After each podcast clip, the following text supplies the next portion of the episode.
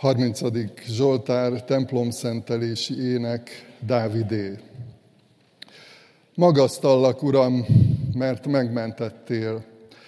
Nem engedted, hogy ellenségeim örüljenek bajomon. Uram, Istenem, hozzád kiáltottam, és meggyógyítottál engem. Uram, kihoztál engem a holtak hazájából, életben tartottál, nem roskadtam a sírba. Zengetek az Úrnak, ti hívei, magasztaljátok szent nevét, mert csak egy pillanatig tart haragja, de egész életen át kegyelme. Este szállást vesz a sírás, reggelre itt az újongás. Míg jó dolgom volt, azt gondoltam, nem tántorodom meg soha. Uram, kegyelmedből hatalmas hegyre állítottál, de amikor elrejtetted orcádat, nagyon megrettentem. Ekkor hozzád kiáltottam, Uram, és így esedeztem az Úrhoz.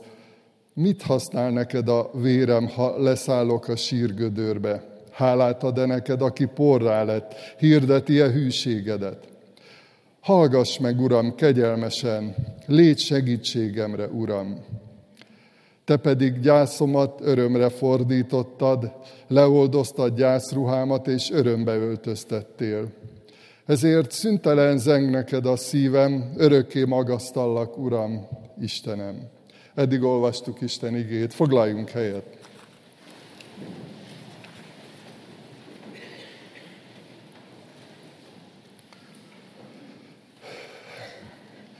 Kedves gyülekezet, kedves testvéreim! Hívő emberként, az Úr Jézus tanítványaiként azt gondolom, hogy sokszor tapasztaljátok és átélitek azt, hogy milyen az ösztönös hálaadás, amikor valami jó történik, vagy éppen Isten megvéd egy közlekedési élethelyzetben valami problémától, balesettől, vagy éppen meggyógyulunk, ahogy olvastuk a Zsoltárban, és akkor így ösztönösen is bennünk van az a kiáltás, vagy az a soha, hogy hálás vagyok, Uram, köszönöm, dicsérlek téged, köszönöm, hogy meggyógyítottál, köszönöm, hogy megvédtél, köszönöm, hogy, hogy vigyáztál rám. Ugyanakkor a hálaadásban nagyon sok tudatosság van. Gondoljatok arra, hogy milyen sok Zsoltár többek között ez a Zsoltár, és biztat minket arra, hogy fogalmazzuk meg, az örömünk okát, fogalmazzunk meg, fogalmazzuk meg a hálánknak az indokait, hogy miért vagyunk hálásak. És most ugye az elején, Isten tisztelet elején is volt egy néhány percünk erre. Én kicsit bajba voltam, mert annyira izgultam, hogy ez a zene jó sikerüljön, meg a zongorázás, hogy tényleg őszintén tudjuk együtt énekelni, együtt dicsérni az Urat, de majd az igehirdetésben mondok egy-két dolgot, amiért én is hálás vagyok. De hogy mennyire eh, fontos, és ez a hálaadó oltár is azt jelzi meg ez, hogy megszerveztük, hogy előkészítettük, hogy fontos nekünk az, hogy legyen egy hálaadó ünnepünk. A Szentírásban is olvasunk aratási ünnepről, amikor minden évben az aratás után eh, volt egy ünnep, eh, hálát adtak az ételért, a terményért, és ennek a hagyományát őrizték meg eleink, akik minden évben, minden ősszel egy ilyen hálaadó ünnepet szerveztek. Egyébként voltak olyan gyülekezetek korábban, akik aratási ünnepet is és hálaadási ünnepet is tartottak. Ugye az aratás, nem vagyok ilyen mezőgazdasági szakember, de az általában korábban szokott lenni. Ilyenkor inkább a szüret ideje van, amikor a gyümölcsök megérnek és, és szüretelünk. Tehát akarjuk ezt, Isten igéje bátorít erre, és mi azonosulunk ezzel, és ráhangolódunk erre, mi akarjuk tudatosan önmagunkat is, egymást is biztatni a hálaadásra. A 103. Zsoltár így kezdődik, áldjad én lelkem az Urat, és el ne feledkezzél semmi jó téteményedről. Tehát a Zsoltáros is érzi, hogy még önmagának is szüksége van erre a biztatásra, tehát önmagát is biztatja, hogy áldjad én lelkem az Urat, felszólítja magát erre. Ebben a Zsoltárban, a 30. Zsoltárban egy felhívást olvasunk arra, hogy magasztaljuk Istent, dicsérjük őt. Az ötödik versben ezt olvassuk. Zengjetek az Úrnak, ti hívei, magasztaljátok szent nevét.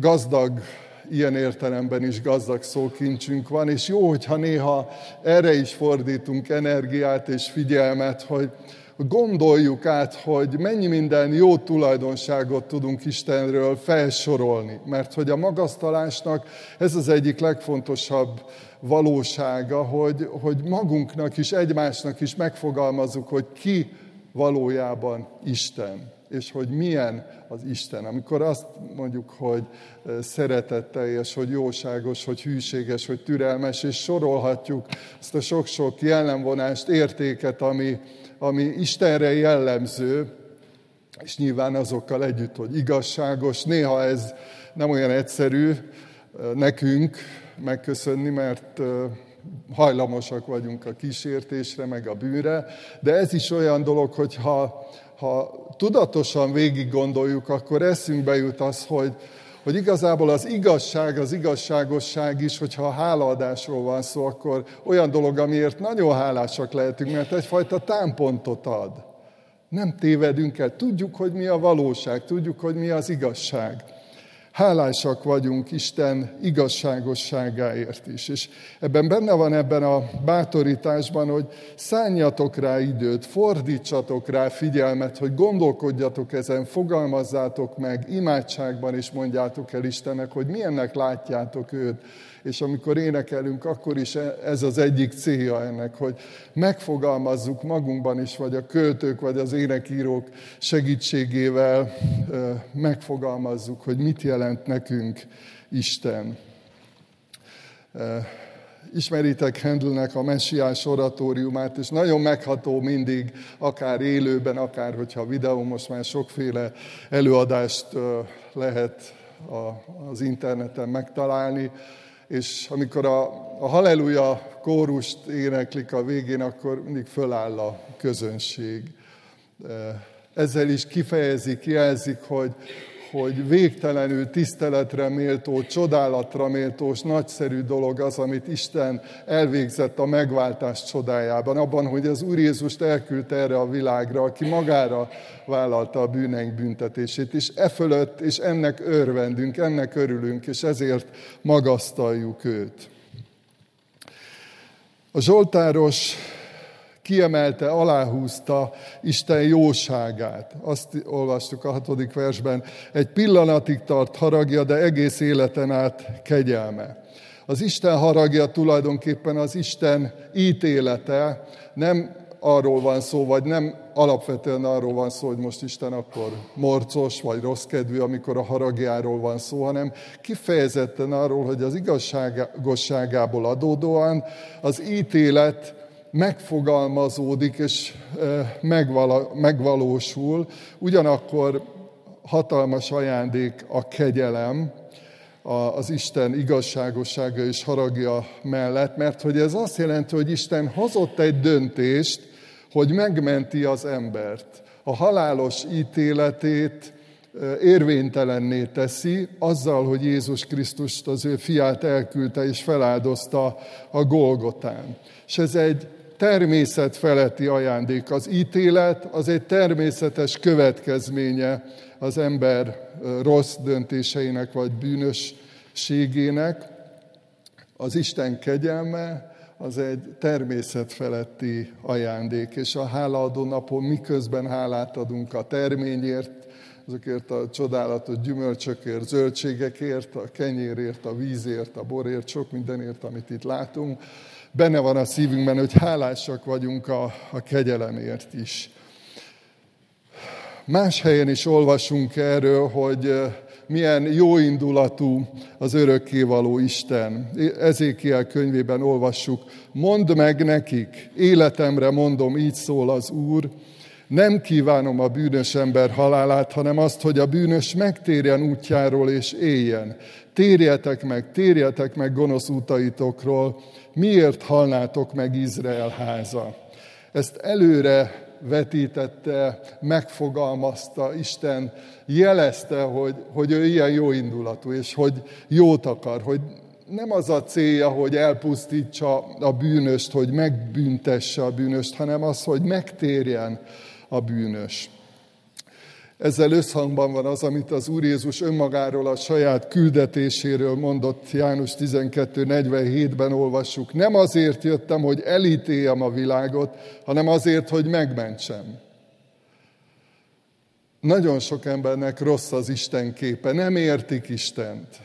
Nem tudják, hogy, hogy Isten, amikor kijelenti, megmutatja az igazságosságát, akkor ezzel nem, nem az a célja, hogy, hogy tönkre tegyen, hogy a halálba taszítson minket az örök kárhozatba, hanem az Úr Jézus szenvedés történetéből, áldozatából kiderül az ő szándéka, eredeti szándéka és szívének az érzése, hogy mit akar igazából, mi a fontos neki. Nem azért jöttem, hogy elítéljem, azért, hogy megmentsem. És emlékeztek arra, hogy van egy olyan gondolata is az Úr Jézusnak ezzel kapcsolatban, hogy az az ige, amit hallottak, majd az fogja elítélni az embereket. Tehát, hogy, hogy nagyon sok függ attól, hogy amikor halljuk az Isten üzenetét, az Isten gondolatait, mit válaszolunk rá. Ma is van, és ma is lesz arra lehetőség, hogy válaszoljunk. És ebben az igében egy nagyon bátorító dolog, amit olvastunk, a csak egy pillanatig tart haragja egész életen át kegyelme, az arányoknak a csodája, így fogalmaztam meg. Tehát, hogy nagyobb a kegyelem. Egy pillanatig tart haragja, de örökké tart az ő kegyelme. Mekkora a különbség, milyen nagy különbség van a két időtartam között az arányok tekintetében. A hálaadásban a mi hétköznapjainkban az az egyik legnagyobb kihívás, hogy, hogy küzdködünk néha gondokkal, betegségekkel, kísértésekkel, rossz vagy elromlott emberi kapcsolatokkal. És hát olyankor is tudjuk, mert eszünkbe jut, hogy hát legyél hálás, adj, adj hálát az Istennek, de belül érezzük, hogy nem jó az, hogyha csak gépiesen, vagy hogyha csak száraz kötelességtudatból tesszük. És, és bátorít az ige arra, hogy gondoljuk át, hogy lássuk együtt az egész életet, az egész valóságot. Emlékezzetek arra az ígére Pálapostól, amikor az imádságra tanít arra, hogy fogalmazzátok meg a kéréseiteket, akkor azt mondja, hogy hálaadással tárjátok fel kéréseiteket az Isten előtt.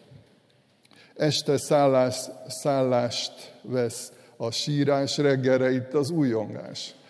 Nagyon őszinte a Biblia azt mondja, hogy van, amikor sírunk.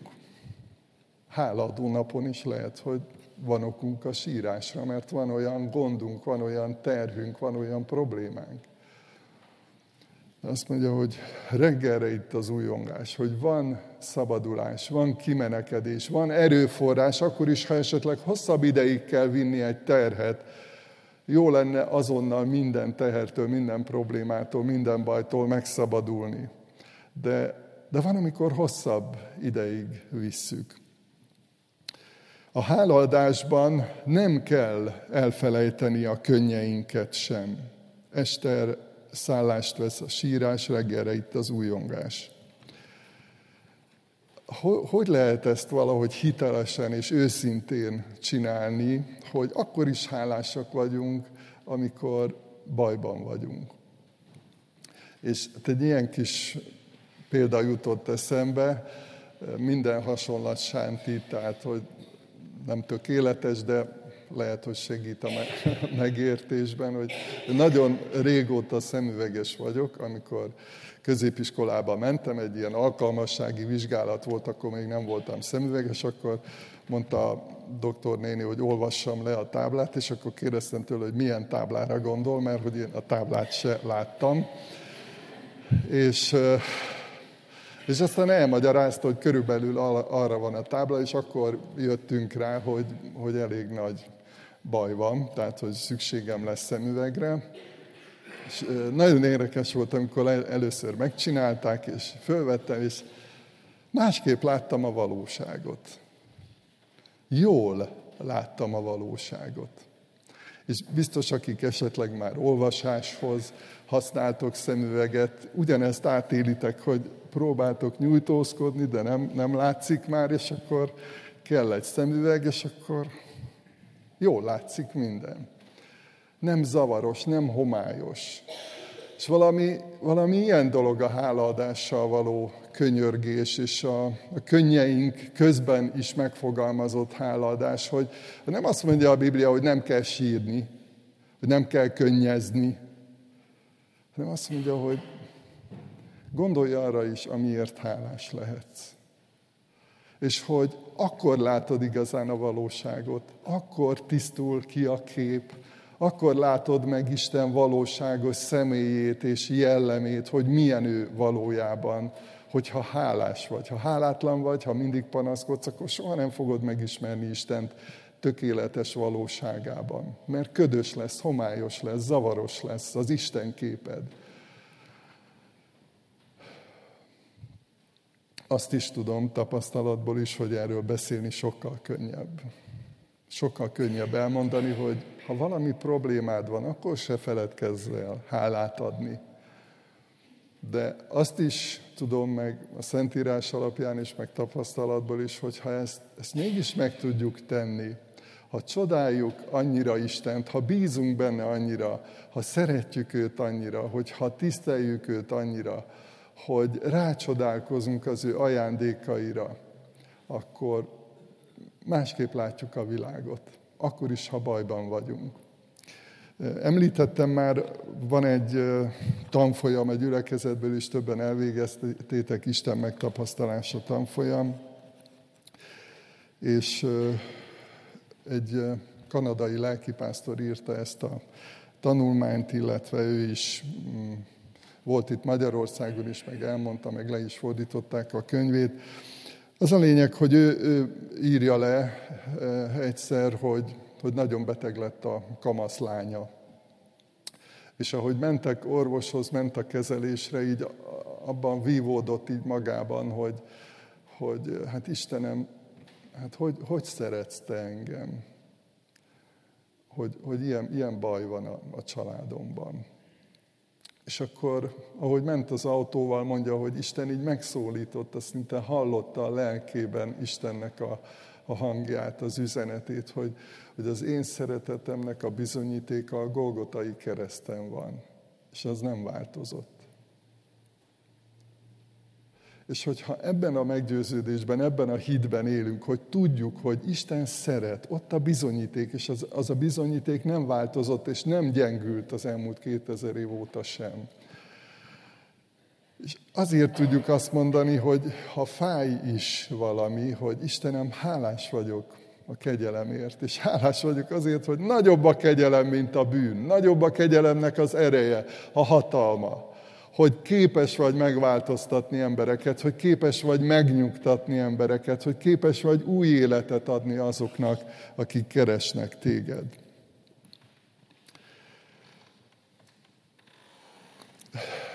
Van egy régi ének, amikor apukám nagyon beteg volt a halál előtt néhány nappal, pont úgy alakult, hogy ki tudtunk menni hozzá. Ő Németországban élt már sok évig, és olyan súlyos agyvérzése volt, hogy, hogy semmi végtagja nem mozgott, tehát se a keze, se a lába, tehát feküdt az ágyba, és a szeme mozgott egy picit néha, de, de gyakorlatilag nem tudta megmozdítani egy testrészét sem.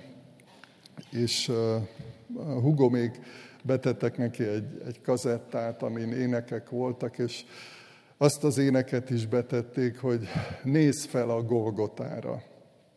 És amikor ez az ének elkezdődött, és ezek szerint apukám hallotta meg, jól hallotta ilyen betegen is, elképesztő volt látni, ahogy megváltozik az arca, hogy egyrészt sírt, elkezdett könnyezni, másrészt meg olyan, olyan elképesztő felszabadultság, meg öröm is volt az arcán. Tehát megrendítő volt ezt ilyen közelről látni, és egy-két nappal később egyébként meghalt. De, de ennek a titka, hogy akár milyen helyzetben vagy, hogyha ha felnézel a Golgotára, akkor, akkor látod a valóságot, látod az igazságot, látod az életet, az igazi életet. Mert Krisztuson keresztül, az ő szeretetén, az ő áldozatán keresztül látjuk az igazi életet. Míg jó dolgom volt, azt gondoltam, nem tántorodom meg soha. Uram, kegyelmedből hatalmas helyre áll, hegyre állítottál, de ha elrejtetted orszádat, én megrettentem. Vannak ilyen megrettent, vagy megrettentő pillanataink, amikor így felkiáltunk, hogy Istenem, hol vagy? Most könyörülj rajta, most segíts, légy irgalmas hozzám. És amikor ezen gondolkodunk, hogy hogy fogalmazzuk meg a, a hálánkat, akkor azt gondolom, hogy mindannyiunknak fontos végig gondolni azt, hogy, hogy honnan hozott ki, honnan mentett meg Isten. Én is egy gyülekezetben nőttem föl, mondhatom, emlékszem, hogy volt, amikor olyan sokáig ott voltunk az imaházban, hogy így a szüleim összetolták a székeket, oda leraktak, ott aludtam, ők beszélgettek, meg imádkoztak. Tehát, hogy ilyen légkörben, meg ilyen őszinte közösségben nőttem fel. És hát így kamasz koromban, és nem akarom ezt részletezni, de elég rendesen elindultam a lejtőn. Volt ebben egy-két barátom is, aki segített, meg én is segítettem nekik, szóval így együtt indultunk el a lejtőn. És emlékszem, 14 éves voltam arra, amikor tényleg egy-két komolyabb huncutság után már nagyon bántotta, hogy hallgattam a, karácsonyi prédikációkat. Többen ismertétek, azért is mondom, Szűcs József volt a lelkipásztorom, Józsi bácsi. És ahogy beszélt, megfogalmazta, hogy mi, mi nem, nem érdemeljük meg, de hogy Krisztus mégis meghalt értünk. És annyira megérintett, hogy rögtön, ahogy hazamentem, el, elővettem a Bibliámat, és az az ige volt előttem, hogy Krisztussal együtt keresztre vagyok feszítve, és többé nem én élek, hanem Krisztus él bennem. És azt az életet, amelyet most élek, testben élek, hitben élem. És, és akkor délután mondtam Józsi bácsinak, hogy Józsi bácsi, én meg akarok térni, én, én az urat akarom követni, nem akarok tovább menni a lejtőn. És, és sokszor eszembe jut ez a mérhetetlenül nagy kegyelem, hogy, hogy azt mondta Isten, hogy ne, ne menj arra tovább, amerre elindultál, ne menj tovább a lejtőn. Hát adj hálát a kegyelemért. Van kegyelem. Többé nem én élek, hanem Krisztus él bennem. Arra is bátorít az ige, hogy soroljuk fel a tetteit. Emlékeztek arra, hogy a 78. Zsoltár, ami a, a múlt héten volt, abban volt egy olyan bátorítás, hogy, hogy mondd el a fiaidnak, hogy mit tett Isten, hogy ne felejtsétek el, te se felejtsd el, mert ha, ha mi ismételjük és mi elmondjuk, akkor mi se felejtjük el. És mondd el azoknak, akiket Isten rád bízott a családodban, vagy éppen a baráti körödben, mert hogy mert nem fogják elfelejteni, beleég a szívükbe, a lelkükbe ez az üzenet. Harmadik, negyedik versben azt olvasjuk. Istenem, hozzád kiáltottam, és meggyógyítottál engem. Kihoztál engem a holtak hazájából, életben tartottál, nem roskadtam a sírba, nem vesztem el, nem pusztultam el. Sorolt fel, ma már erről, erre kaptunk biztatást, meg lesz még lehetőség az igehirdetés végén együtt fogunk imádkozni, és lesz arra lehetőség, hogy akár egy mondatban, rövid mondatban, vagy egy hosszabb körmondatban megfogalmazzuk Istennek, hogy miért adunk hálát, akár tételesen pontosan, hogy mi az, ami most eszünkbe jut, amit Isten cselekedett velünk. És végül a hálaadás kiteljesedéséről szeretnék szólni egy pár dolgot. Nagyon érdekes, hogy vége van ennek a Zsoltárnak. Azt gondolom, hogy ebből is nagyon sokat lehet tanulni, mint ahogy a korábbi versekből is. Azt olvastuk Szüntelen zeng neked a szívem, örökké magasztallak, Uram Istenem. Ez egy, mondhatjuk úgy is, hogy egy fogadalom, egy döntés. Szüntelen zeng neked a szívem. Örökké magasztallak, úgy is mondhatjuk, örökké magasztalni akarlak. Mindig ezt akarom csinálni, mindig azt akarom, hogy fontos legyen, hogy magasztaljalak téged, hogy dicsérjenek téged. Jól ismert az 50. Zsoltár is, hálaadással áldoz Istennek, és teljesítsd a felségesnek tett fogadalmaidat. Én azt szeretném, vagy azt javaslom, hogy imádkozva hozzunk ma egy döntést. Tegyünk egy fogadalmat. Nyilván nem én fogom megmondani mindenkinek, hogy milyen fogadalmat tegyen, de ennek a Zsoltárnak a végén ez egy nagyon bátorító felhívás, hogy fogalmazz meg valamit, amit komolyan akarsz venni. A Zsoltáros azt mondta, hogy én mindig magasztalni akarlak téged. Eldöntöttem. Ez a legfontosabb nekem. Nem tudom, ti hogy vagytok vele, én elég óvatos vagyok már az utóbbi években a fogadalmakkal, mert hát elég sokat nem sikerült megvalósítani. Lelkesen megfogadtam sok mindent, és aztán később szomorúan kellett belátnom, hogy nem, nem sikerült megvalósítani, és néha félelemből vagy szorongás miatt inkább úgy voltam vele, hogy hát én már lehet, hogy jobban nem teszek fogadalmakat, mert úgy járok, mint sokan a fogyókúrával, vagy éppen a mozgással, hogy majd holnaptól, de mindig holnaptól kezdjük. És tanulságos, hogy a prédikátorok könyvében van is ezzel kapcsolatban egy figyelmeztetés. Ha fogadalmat teszel Istennek, ne halogasd teljesítését, mert nem telik kedve az ostobákban.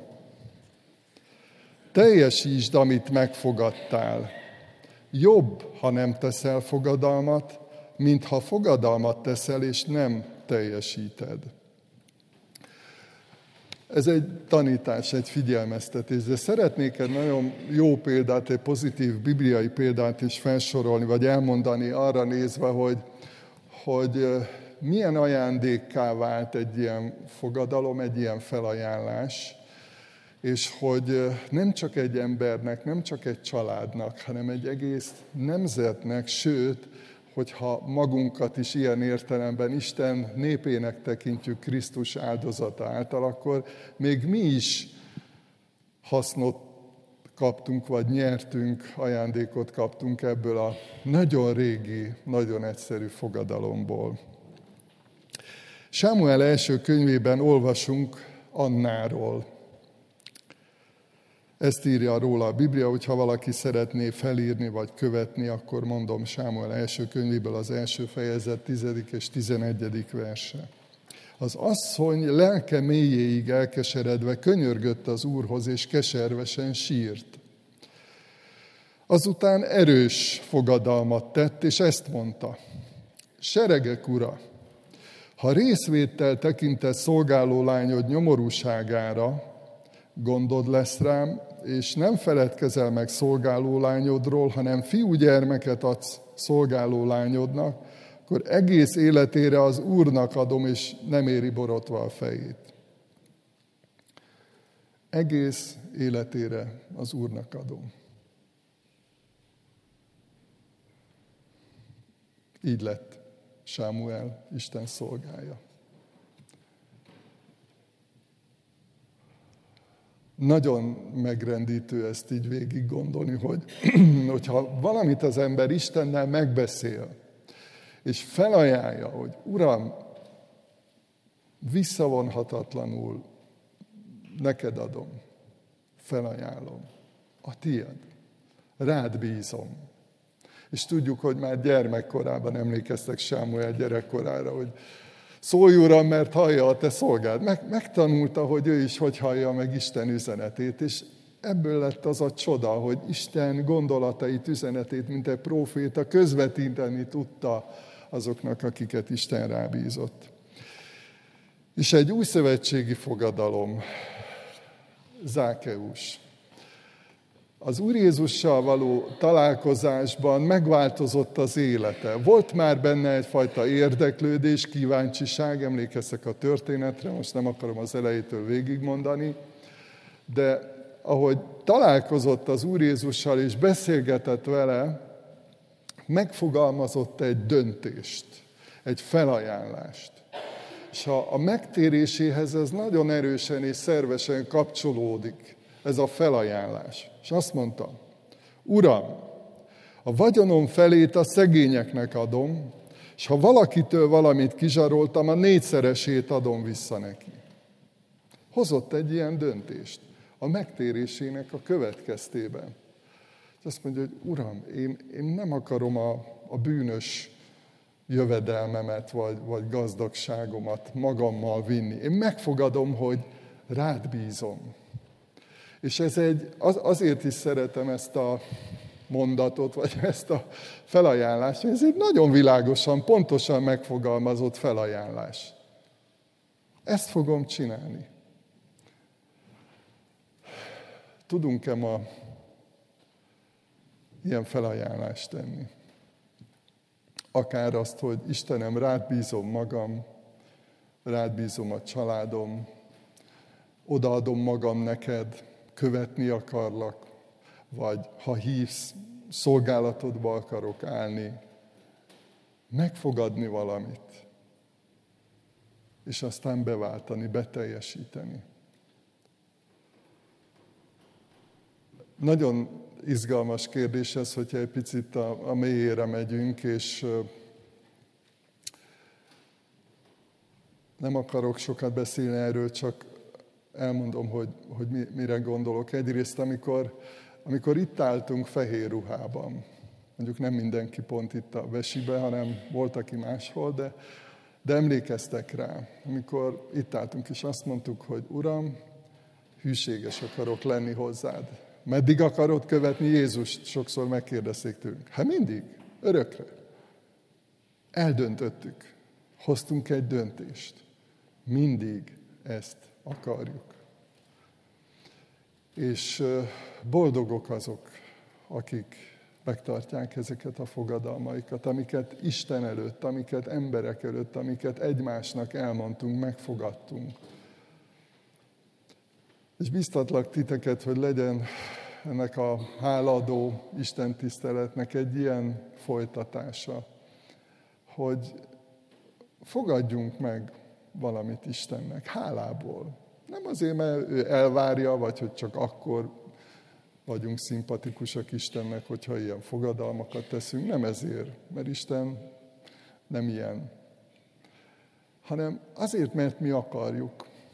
Mi szeretnénk, mi akarjuk odaadni, oda szánni magunkat arra, hogy dicsérjük őt, hogy tiszteljük őt, vagy ahogy mondja az ige, hogy bármit mondtok, bármit tesztek, mindent az Isten dicsőségére tegyetek.